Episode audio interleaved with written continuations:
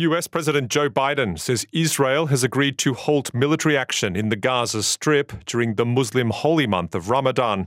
His comments come as negotiations continue over a new ceasefire in Gaza between Israel and the militant group Hamas.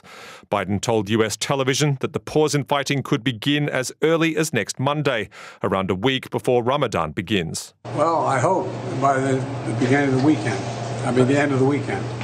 My, my national security advisor tells me that we're close. We're close. It's not done yet. And my hope is by next Monday, we'll have a ceasefire.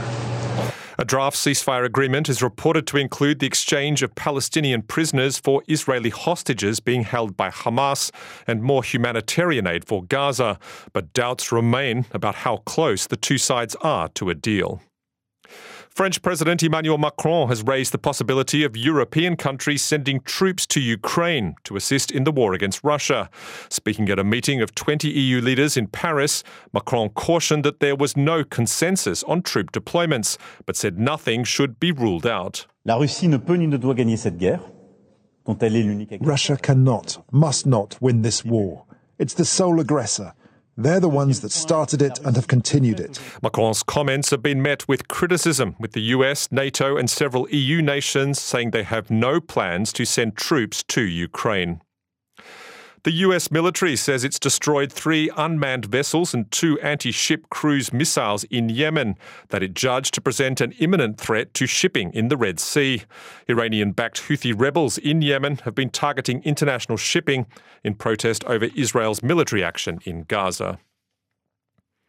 The European Parliament has passed controversial legislation on nature restoration, despite fierce resistance from farmers and opposition from right wing MEPs. The law, a key pillar of the EU Commission's European Green Deal, requires member states to undertake restoration measures on 20% of land and sea areas by 2030 and all degraded ecosystems by 2050. A court in the Netherlands has convicted 17 members of a huge drug trafficking network responsible for a string of killings. Three of the defendants, including the gang's leader, Ridouan Taghi, were given life sentences. Moroccan born Taghi was one of the Netherlands' most wanted fugitives until his arrest in Dubai in 2019. And a leading member of the far left Red Army faction has reportedly been arrested in Berlin after decades on the run. 65 year old Daniela Klette, who belongs to the third generation of the militant group, is wanted on charges including attempted murder and armed robbery.